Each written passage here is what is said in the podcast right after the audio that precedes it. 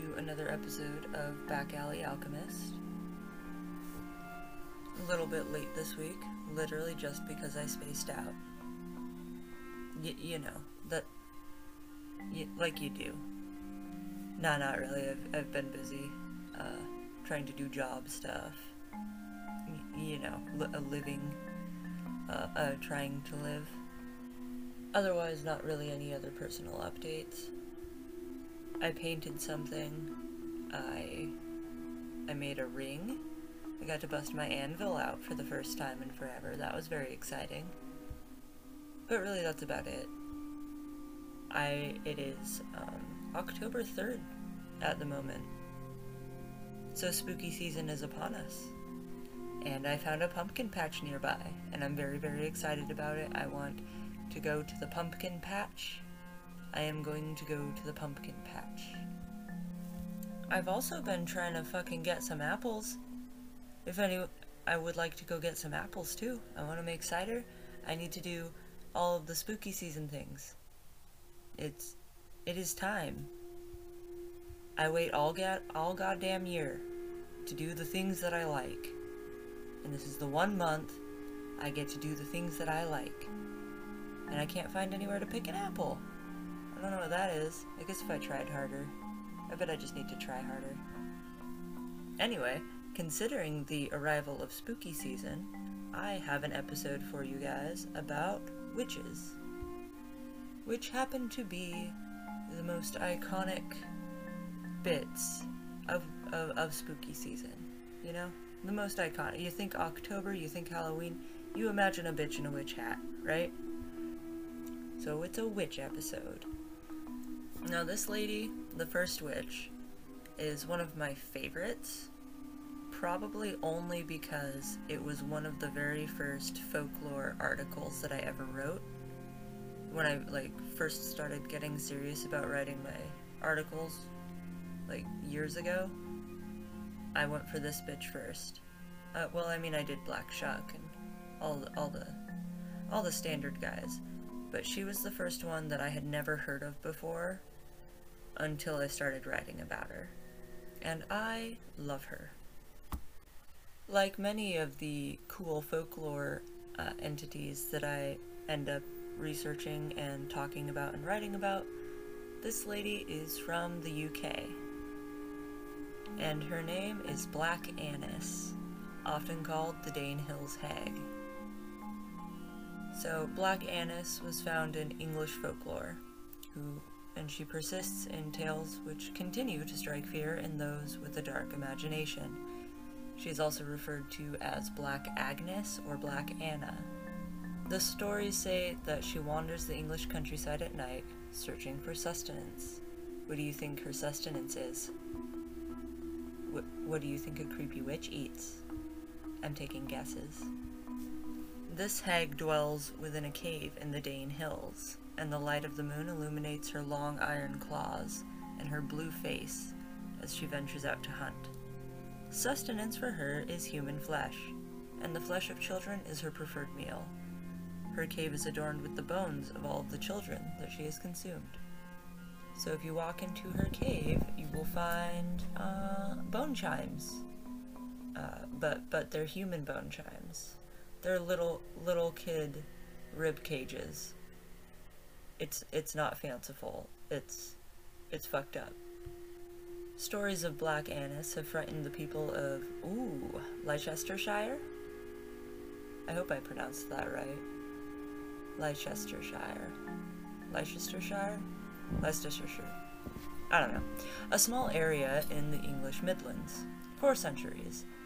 It is said that the windows of the homes in the area were intentionally built very small for the sole purpose of preventing the flesh hungry hag from peering inside so that she can choose her prey, or so that she couldn't fit more than one arm inside as she reached in to snatch up unsuspecting children. The chattering of her teeth as she stalks through the night can be heard throughout the countryside, giving villagers a warning to bolt their doors and stay hidden in their homes. So if you're ever outside at night and hear a, like a I don't know if that's going to pick up on this little microphone. Like teeth chattering. Like a like when a cat sees a bird through a window and they go Yeah, well if you hear that at night, that that's probably her and she's gonna eat ya. Black Annis's taste for the flesh of children has been used by parents as a reason to keep their young ones in their home, and threats of her snatching them up have been uttered when they misbehave.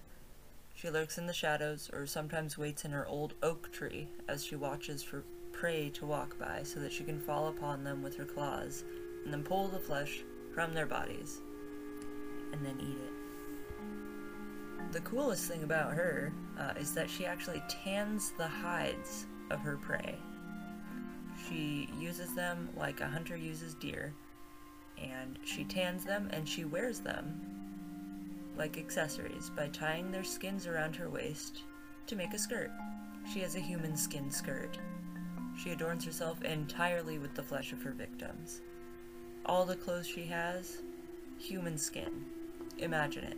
Think about it. Like a patchwork leather jacket, but it's it's a kid skin.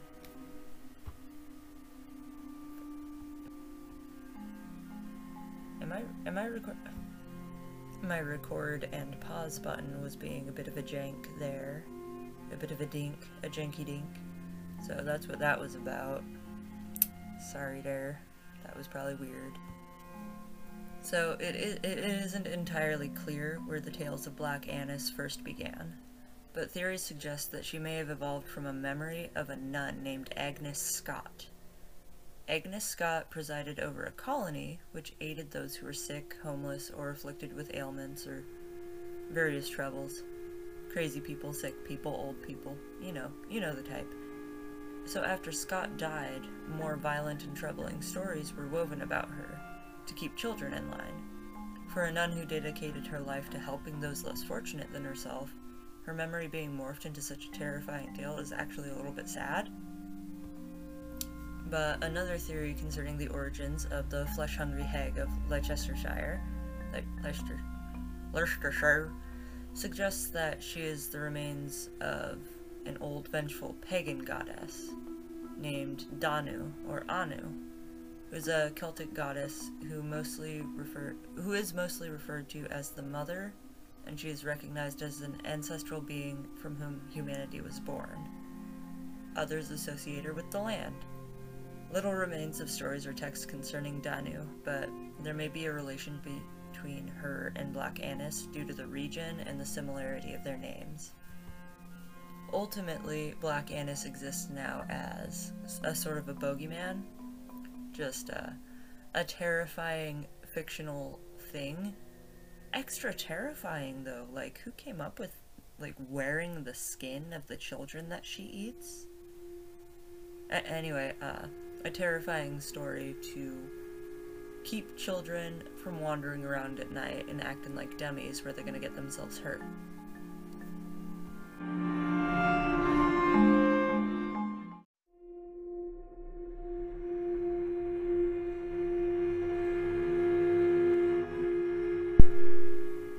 The next witch that I would like to talk about uh, is a pretty popular one. Um, most people who are into this sort of thing, I'm sure that they've heard of her, but hopefully not in this way.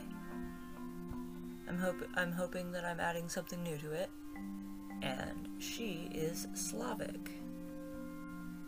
I think specifically Russian, but I think like that entire area has a shared sort of mythology surrounding her. Anyway, she is damn near the archetypal witch. Like, if you think of a witch, you're probably thinking of her. And her name is Baba Yaga.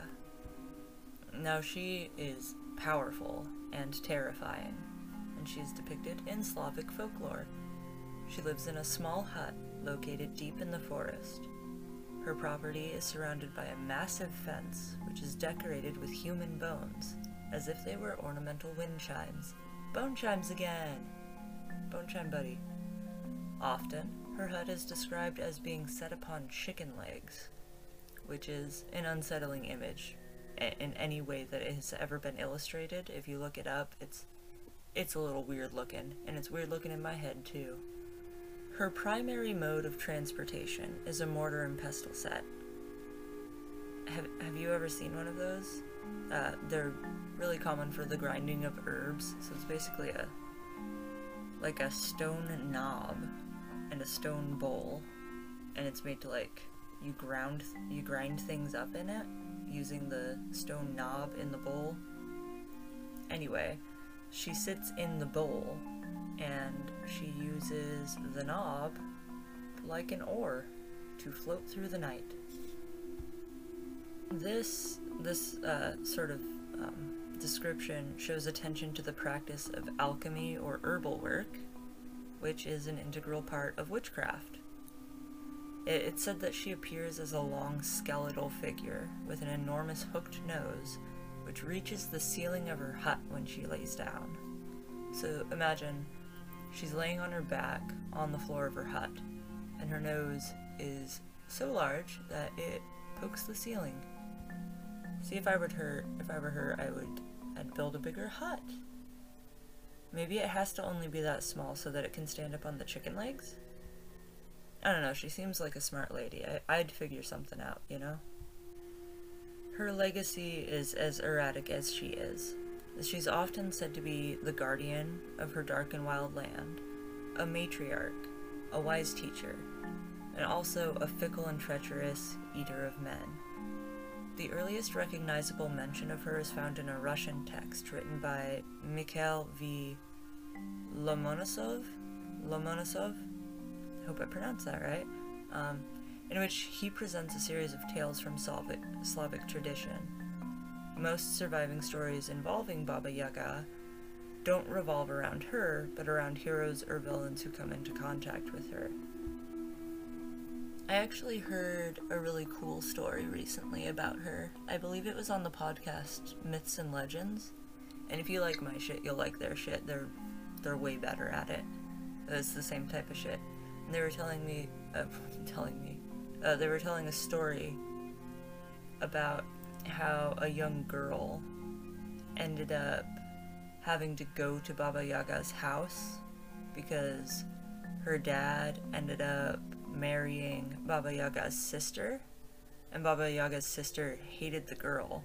And so she sent her away to Baba Yaga's house in the hopes that she'd get eaten and murdered. But she brought snacks for the cat and hung out with the slave girl that Baba Yaga was gonna eat, and it, it turned out okay in the end. I, that, that was a really good story. I did not tell that well. Go listen to Myths and Legends if you want more of that.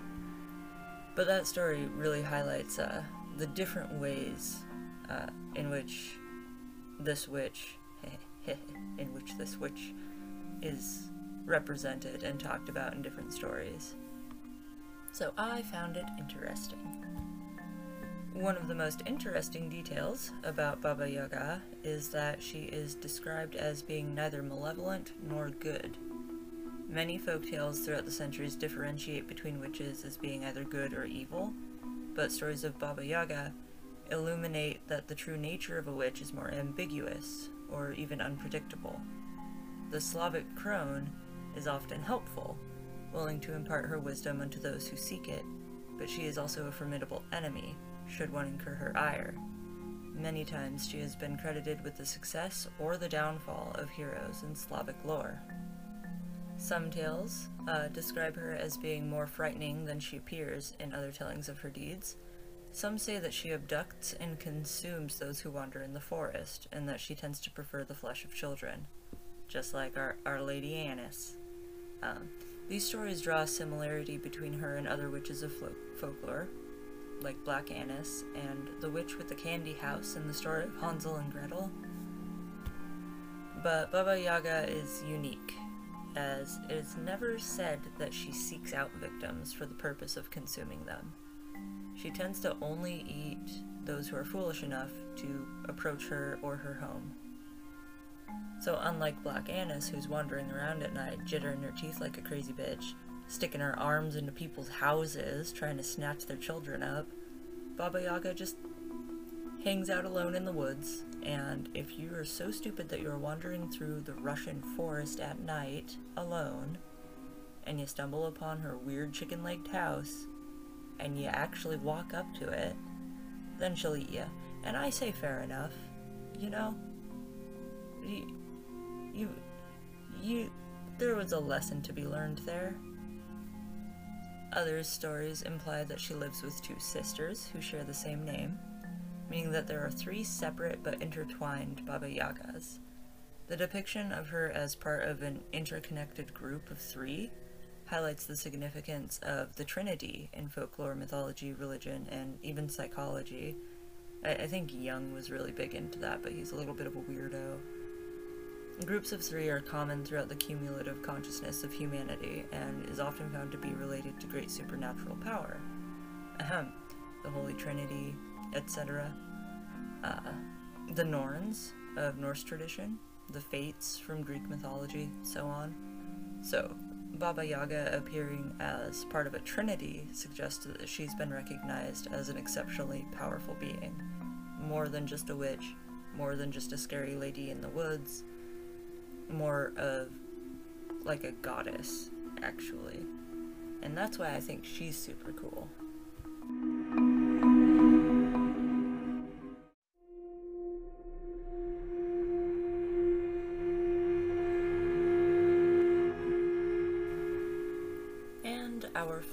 For the night, or week, um, is another one from England, and her name is Jenny Greenteeth. She comes from a folk story from Lancashire and Merseyside. Hopefully I pronounced that right. I have not pronounced anything correctly in this entire episode to my understanding. Um, correct me if I'm wrong. Merseyside? Anyway, uh, Jenny Greenteeth is a witch who lives in the water. Skeet, uh, skeet, skeet, green teeth. I should apologize for that, but I'm not going to. Her skin is as green as the vegetation that makes her home such a welcoming hunting ground for her, and she is eager to snag children who wander too closely to the shore. She is named after her jagged green teeth, like the algae covered roots of a tree Jenny Greenteeth waits to use those gnarled fangs to feast upon the flesh of unsuspecting kids. It is said that her hair is like seaweed and her eyes glow beneath the surface of the lake, or canal, or river, or pond. The stories say that she watches from the depths to grab the ankles of a small passerby, drags them into the water and drowns them, then devours them. This version of her story makes her suit the description of a Grindylow, which is a malevolent water sprite, a sort of vicious fairy that lives in waterways. Other versions of her story suggest that Jenny Greenteeth lives in the forest, literally in the forest, as in making her home in the treetops. It's possible that this version of Jenny Greenteeth exists due to a miscommunication concerning the word Jenny Howlet, which is an old folk name for owls and owls do indeed love being in the treetops at night, so I guess that would make sense. Is It's a similar name. Uh, Old Lady Greenteeth is said to be particularly fond of bodies of water that are populated with duckweed, which explains why the layman name for duckweed is indeed Jenny Greenteeth. It is believed that the concern over a monster like herself existing in these waters is due to the way duckweed creates a solid layer of vegetation across the top of water, making it look like ground in the dark.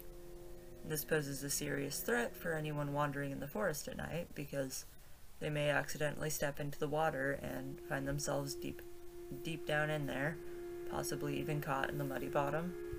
Heh muddy bottom. Heh, gross. In this way, the story of the water witch, Jenny Greenteeth, has been used for centuries as another bogeyman. A terrible story to frighten children into acting safely and not putting themselves in danger. I mean, if if kids are in the habit of wandering off at night and fucking around in the woods, walking up on houses what got chicken legs as the foundation, um, checking out caves in the freaky hills, again, traipsing about near um, fucking duckweed covered waterways, all by moonlight.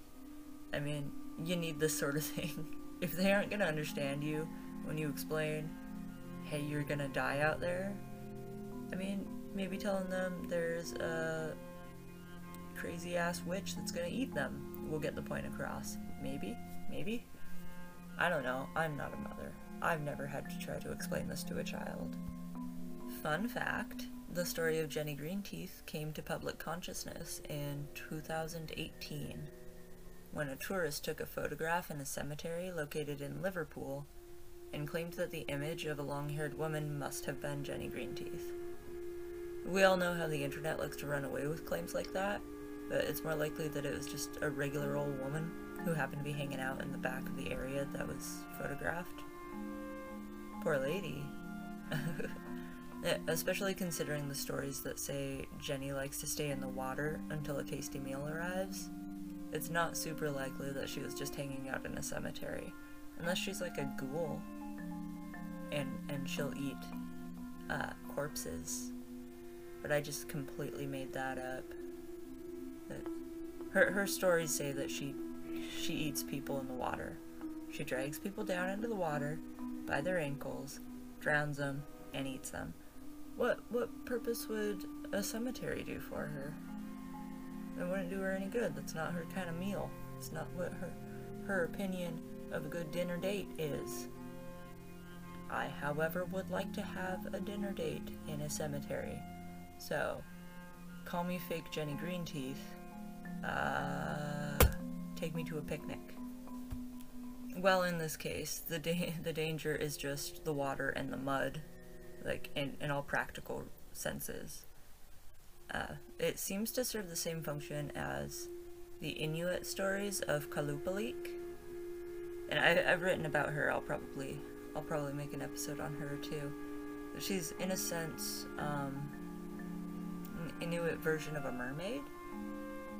She lives along the shores of like Arctic water so, where it's cold, and the water's an asshole, and the wind is an asshole, and if you fall off of the shore in that sort of environment, you're gonna have a bad time. So, the Inuit people made a story about their version of a mermaid, and they say that she reaches up out of the water, grabs kids from the shore, and pulls them down in and eats them. So essentially exactly the same as Jenny Greenteeth, but in the nasty cold ocean instead of duckweed covered ponds. In popular culture, uh, she's been springing up for almost 30 years, Jenny Greenteeth has. There was a film made by Ridley Scott in 1985 called Legend, which features a lake monster called Meg Mucklebones, who was inspired by the story of Jenny Greenteeth. Anyway, uh, the point of this story is stay away from the water kids, or at least bring your floaties.